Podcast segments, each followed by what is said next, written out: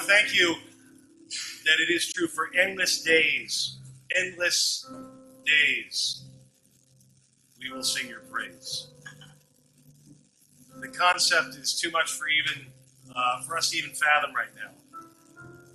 We're so used to everything coming to an end, everything being temporal, and yet your word promises an eternity of joy and thanksgiving and pure bliss awaiting us, all because of the work of your Son, Jesus Christ, in whose name we pray and in whose name we gather tonight.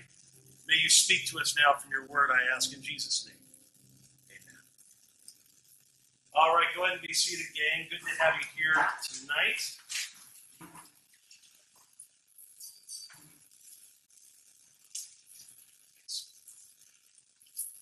Again, welcome to Epiphany. My name's Eric. I'm the pastor here. Thank you, worship team, for leading us in worship again in such a powerful, dynamic way. I love hearing all of you singing out at the top of your lungs together. It's just beautiful to hear the body of Christ worshiping together. It's awesome. It's one of the best things that has happened since we've really moved down here is to be able to hear the worship of the saints together. So this week, anybody know what this week is? It's Palm Sunday. This is the day traditionally in the church calendar that we basically observe Jesus' triumphal entry into Jerusalem, which is a sort of strange name for the event because as we see throughout the rest of this week, what may begin in triumph or seeming like triumph, him walking in the praises of so many in Jerusalem ends, of course, in his death. But nonetheless, we call it the triumphal entry because he does declare himself to be king on this day some 2,000 years ago, and everybody knew it.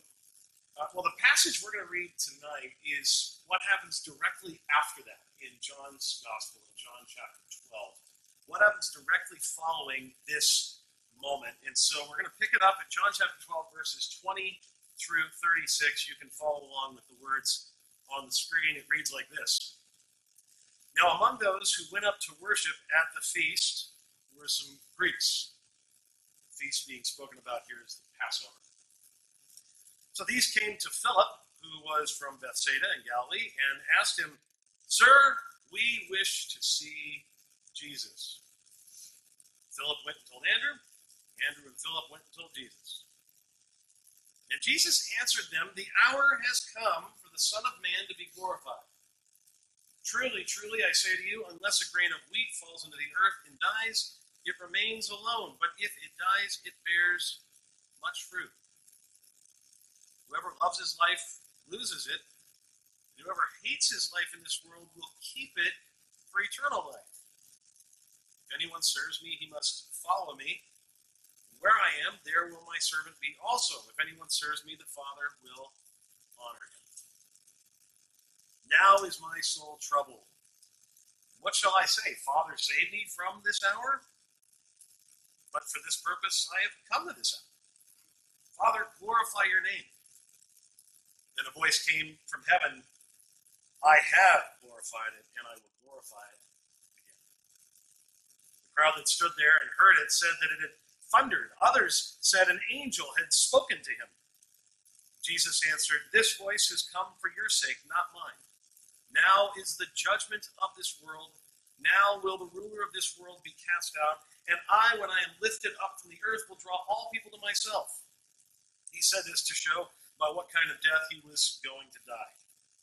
So the crowd answered him, "We have heard from the law that the Christ remains forever. How can you say that the Son of Man must be lifted up?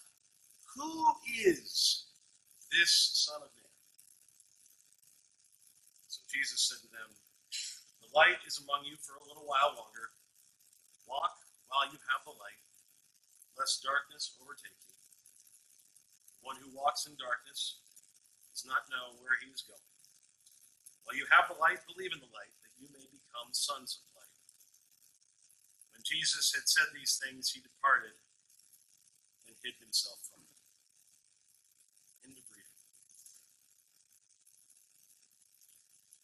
So, who is this Son of Man? That's That's the question. Who is the real Jesus? Quote unquote, real Jesus. For a while now, our culture has been digging into that question in all sorts of forms, all sorts of ways. So any of you have heard of Reza Aslan? He had a show on CNN, I think, for a while. He wrote a book trying to uncover who the real Jesus was, the historical Jesus, entitled Zealot, The Life and Times of Jesus of Nazareth, and it quickly shot up the New York Times bestseller list. Essentially, his take on Jesus was that he wasn't really the Jesus that Christians had been worshiping all these years that the New Testament talks about. Another skeptical scholar, Bart Ehrman, has written a number of books. He actually at one time was confessing he was an evangelical, that's what he would say, an evangelical Christian. He's written a number of books too now, essentially trying to debunk the traditional understanding of Jesus as Messiah or somebody that is to be worshipped and praised, and he's been quite successful at it. CNN, I think this week, has a 6-part series called Finding Jesus, Faith, Fact, and Forgery, which I've actually heard is pretty good. I don't know, I haven't seen it, so I can't vouch for it. If it's full of heresy, don't blame me. And of course, the History Channel, in between documentaries about World War II, is almost always talking about Jesus. I mean, that's pretty much the whole thing all the time. So this fascination with Jesus certainly isn't new. I mean, it's all throughout history. Skeptics and believers alike have mined the pages of the Bible, any other historical documents they can get their hands on that mention Jesus. They've dug into archaeological fact-finding missions to just try and shed more light on who exactly this Jewish carpenter really was. Was he what Peter and the apostles said he was, or was this all some myth? And that question, who is this Son of Man? Who is the real Jesus? It goes back to the days of his public ministry. You see it in the text. This crowd is asking, and for good reason. Jesus has just entered into Jerusalem to great throngs of praise and glory. It's Passover week, and so there are hundreds of thousands of pilgrims from all over the world there to celebrate this great feast that observes God's deliverance of his people from bondage and slavery in Egypt. And as he takes up his seat on a donkey, which, by the way, is not necessarily a symbol of lowliness, although it's often taught that way. Kings did do that. As he sits on this donkey and rides into town, the crowds can't help themselves from shouting, "Hosanna to the Son of David," which was clearly a way of saying, this is the Messiah, this is the long-awaited Savior of Israel, he's here. It's clear, everybody, the rumors are spreading like wildfire that this is the guy, this is the Son of Man. And so people are saying, well, what does that exactly mean? What does it mean that he's the Son of Man, that he's the Savior of the world? Fill us in. And so these Greek-speaking Jews who are visiting go, might as well try and meet him. In their mind, by the way, at this time, there was one thing that this Messiah was going to do, and they were so excited about it. Just as God had delivered the people of Israel from slavery in Egypt, they were convinced that when the Messiah came, he would deliver his people, Israel, from slavery and bondage under Rome. So the question on people's minds is, when are you, what are you going to do? How are you going to do it? How are you going to dethrone Rome? And maybe if I get close enough to you, I can get a seat in your administration or something. That's what's going on here. And so it makes complete sense to ask the question, who are you? Well, he answers, thankfully. Not just here, but indeed here, he answers. And it is emphatically not what they respect. First of all, he says, okay, you want to know the real me, you want to know the real Jesus, I'll tell you who the real Jesus is. The real Jesus is a suffering Jesus. Now this, of course, is not what they want to hear. These Greek pilgrims were expecting, of course, power, strength, kick out Rome, all that stuff. But instead, it's such a strange response. As Jesus is told by Andrew and Philip, hey, these people want to speak to you, they want to know who you are. His first words are, the hour has come for the Son of Man to be glorified. Now, if he had just stopped there, then that would have been exactly what they wanted to hear, and they could have filled their own meaning. Oh, I know what glorified means. He's going to be exalted to a throne. He's going to be the powerful Messiah we hoped he'd be. But he doesn't stop there. Instead, he says some really weird stuff. Verse 24. Truly, truly. It's another way of saying, listen up, gang. I say to you, unless a grain of wheat falls into the earth and dies, it remains alone. But if it dies, it bears much fruit. That's not all. He says, the text says that he is greatly troubled, deeply agitated. And why? Because he knows he's going to die by being, quote, lifted up, which we now know, of course, is the cross. And on top of all that, Jesus says that that is what will bring glory to the Father. And so the only understandable response to such a view of Jesus, especially at that time, would have been something like, what? What are you talking about? You see this with his closest disciples right up until the moment he's arrested, even after he's arrested. They do not get it. They say, stop speaking in riddles anytime he talks about being arrested or dying. Peter even goes so far to rebuke him for speaking as if he would really die, proclaiming to the Lord, to God, far be it from you, Lord, this shall never happen to you, thus saith the Peter. I mean, like, Peter absolutely thinks he knows the plan, and the plan does not involve any of this suffering nonsense that Jesus insists on talking about.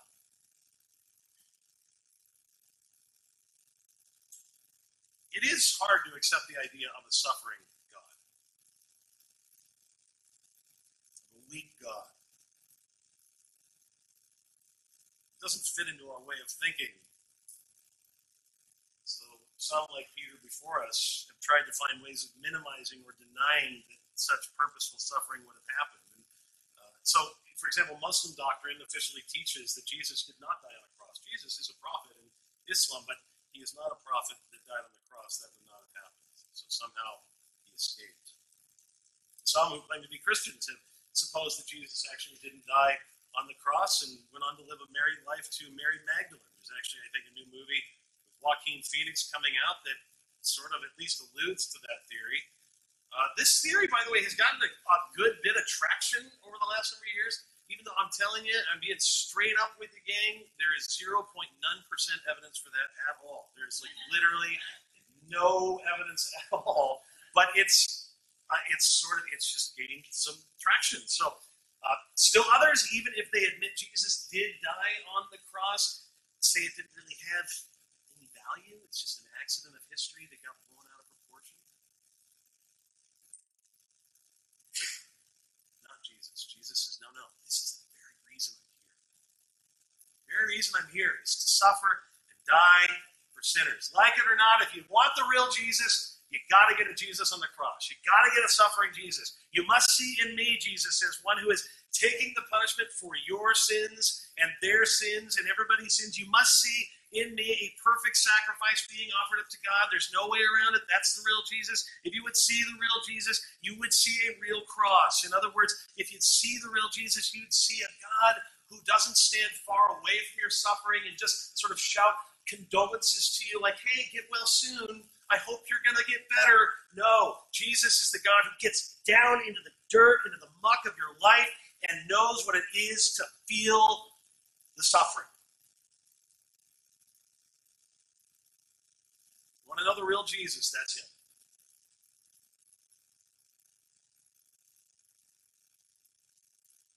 Albert Camus, the existentialist writer and philosopher, understood this. He wrote this, incidentally, I believe, before he ever became a Christian. There's some speculation that he did at the end of his life become a Christian. But nonetheless, he writes about the significance, at least symbolically, of this Christ character suffering. And he says this: Christ the God-man suffers too with patience, evil, and death, can no longer be entirely imputed to him since he suffers and dies.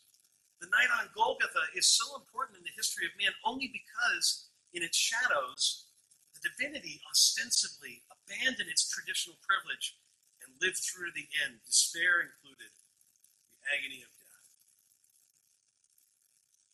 He's saying, you know, the fact that God presents himself this way in this story, even though I don't think he believed it at the time, actually is genius, because now, anytime you want to blame God for all the suffering in the world, you can't without seeing that he's willing to endure it himself. So you want a real Jesus? You gotta get a suffering Jesus. It's just the way it is. Secondly, though, you also get a summoning Jesus. I mean, here's what I mean. As he explains his suffering, he invites those who wish to see him to join him on his cross-loaded road. He says, verse 25, whoever loves his life loses it, and whoever hates his life in this world will keep it for eternal life. If anyone serves me, he must follow me, and where I am, there will my servant be also. You ever thought about how bad a marketer Jesus is? You ever thought about how he would drive a PR team absolutely nuts? I mean, here he's got a group of people that are like, we want to follow you. And he's like, great, die. His answer. You want to follow me? Pick up a cross. You just see his agents working behind the scenes, tearing out their hair. This is the way to grow a movement, Jesus. Don't tell people that they get to die. Indeed, that message is not something we want to hear. I don't want to hear it. Man, I like to believe that I can crush it enough in my own strength that I just need a little Jesus to add on to my life. That's my natural tendency. My natural tendency is to see Jesus as just somebody that can give me a few more tips to make my life a little better. And I think that that's the way a lot of Christianity teaches Jesus, that he's almost like a spiritual life coach, that if you just do a few of the things he says, that no doubt your life will be happier and more abundant and more prosperous. We want that. That's not the scenario of the Bible. The Bible doesn't say, hey, come to Jesus and get a second chance. The Bible says literally, come to Jesus, get a second life. Like, you don't need a second chance. I mean, I hear forgiveness sometimes talked about as a second chance, and I'm like, that's rough, man, because you know what I do with that second chance? I need a third chance, and a fourth chance, and a 5 billionth chance. Like, the chances come no end, but if I'm given a second life, which means I've been killed and been brought to new life, well, that changes the whole thing. That's ballgame. That's the end of the story. It's a whole new story. So Jesus, when he says this to these guys, he's saying, no, like when you come to me, it means that everything, I'm getting everything. I'm taking over everything.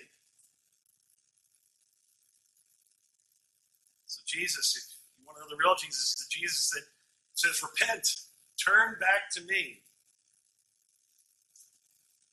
Because our sin has put us in such a bind, we don't merely need repair, we need resurrection. So this looks like acknowledging regularly our desperate need for him to take over. It looks like admitting and confessing our sins. I mean, there's a reason. It's not just because it's some like historical thing. There's a reason that every week we confess our sins here. Why? Because we're sinners. And the Bible commands us to do it. The Bible commands us in James. It says it's good for us to do it. 1 John 1, 8, and 9 says, confess your sins often and promises forgiveness to believers. And that is what it looks like. Pick up a cross. To acknowledge that you can't do it anymore. That can be painful, folks. I mean, it is. There's pain to that. In the book Glorious Ruin, there's a story about a young woman named Sarah and her family's very public fall from grace. She had grown up in a very high society family. Everything was prim and proper, at least on the outside, but on the inside, her home was one of deep, deep constraint, very, very locked down. Rules were extraordinarily important. Etiquette, very important. Her dad had an insane temper. that would be set off at the slightest offense. And she says that when she would hear his Porsche rumble up the driveway every day when he would come home, she would just run into the other room and hide, because you never knew if today would be the day that he found the candy wrapper in the sofa cushion and just lost it. But then, Sarah went on to describe when her parents called a family meeting to tell the children that her father had done something and was going to have to pay. He had embezzled much of their money, it turned out from a trust fund of one of his disabled clients, and he just broke down, wept on the couch as he told his story to his children and to his family. It broke him, and soon he was disbarred from practicing law. They would have to sell their home and their cars and move to the other side of town. Her mother had to go to work. Everything, quote, seemed to die. Whole life turned upside down. And yet, what does she say comes as a result of death? Of acknowledging the problem. Quote, in that death, security, wealth, achievement, and identity, we found out that new life was born. She said, my dad was instantly better. He was happy. He chewed gum, which never happened before, and he wasn't always a jerk.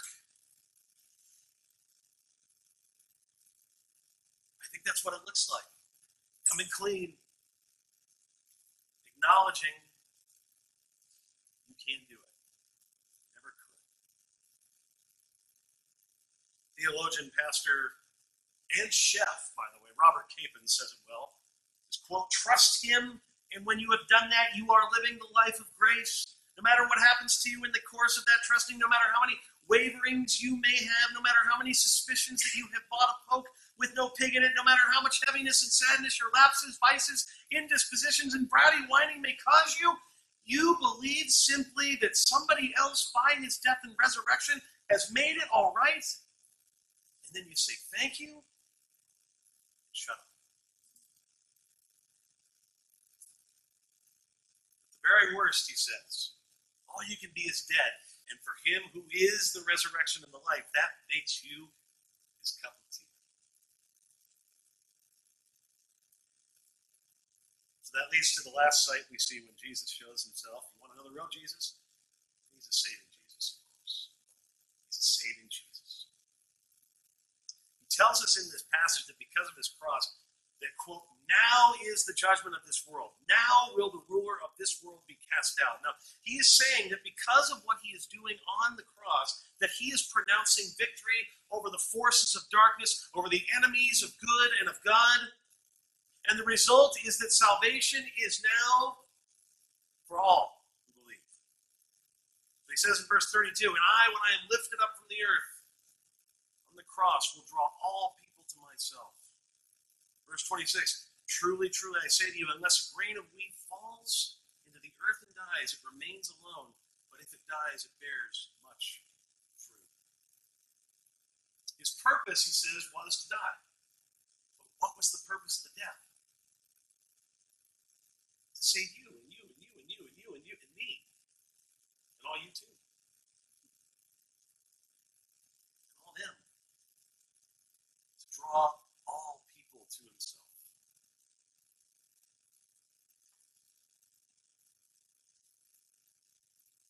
If a grain of wheat goes into the ground and dies, it bears much fruit.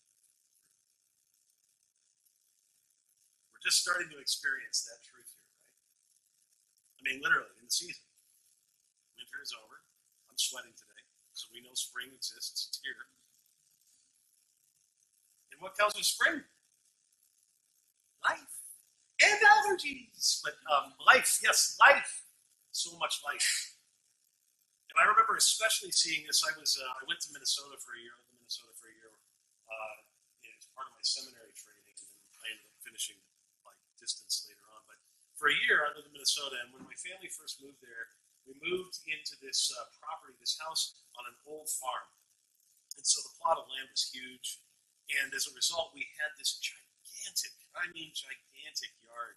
And I'm not, I mean, you know, I was a California California kid. I wasn't one for yard work. It wasn't my jam, but I couldn't like let the grass just keep growing. And the fact is, like in Minnesota, after all that moisture, when spring comes, that grass is just like, oh, you know, it'll overwhelm you in 2 seconds and you can't avoid it. So you have to mow the yard sometimes twice a week just to keep up on it. And I remember the first week, I mean, all I had was a push mower. It seemed like an all day thing, just like, hate my life, hate my life, hate my life, hate my, you know. I just, oh, so prefer apartments for that. But yeah, so,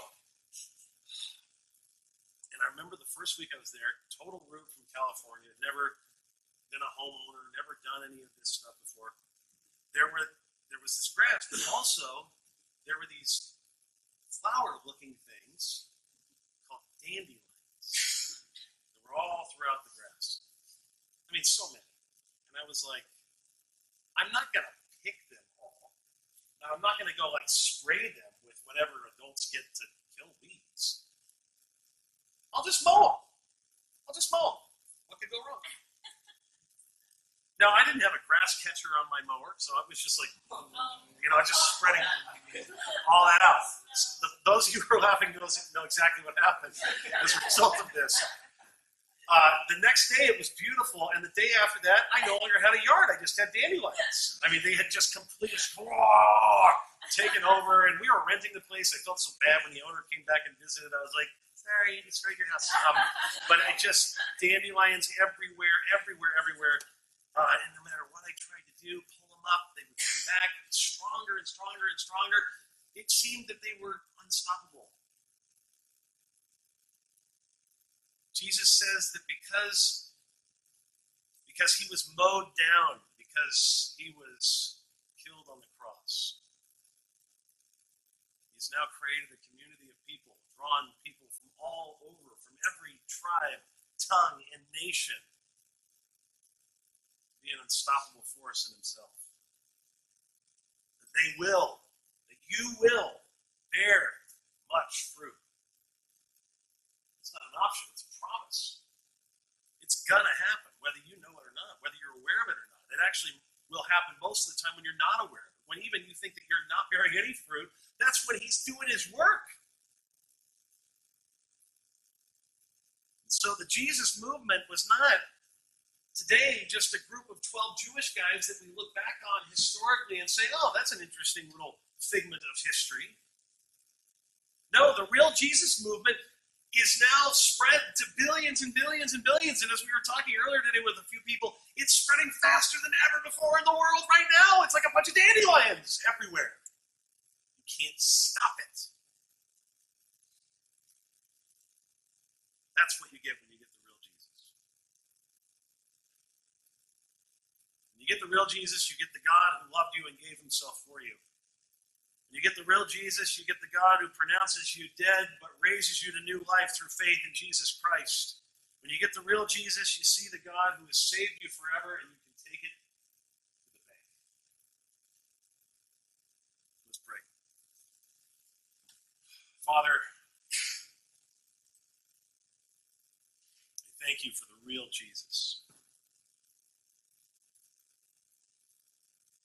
I thank you. You are not a God who stands apart from us and our challenges and our difficulty and our suffering, but you are a God who rushes in and sits with us, weeps with us. It doesn't just do that. You also call us to walk with you and journey with you. You would save us, make us your own, and bring us to a place where one day there will be no more suffering, no more tears, no more agony. But until that day, Father, until that day, we continue to pray the prayer that our Savior gave us with one voice saying, Our Father, who art in heaven, hallowed be thy name. Thy kingdom come, thy will be done, on earth as it is in heaven. Give us this day our daily bread, and forgive us our trespasses, as we forgive those who trespass against us. And lead us not into temptation, but deliver us from evil. Thine is the kingdom, and the power, and the glory, forever and ever. Amen.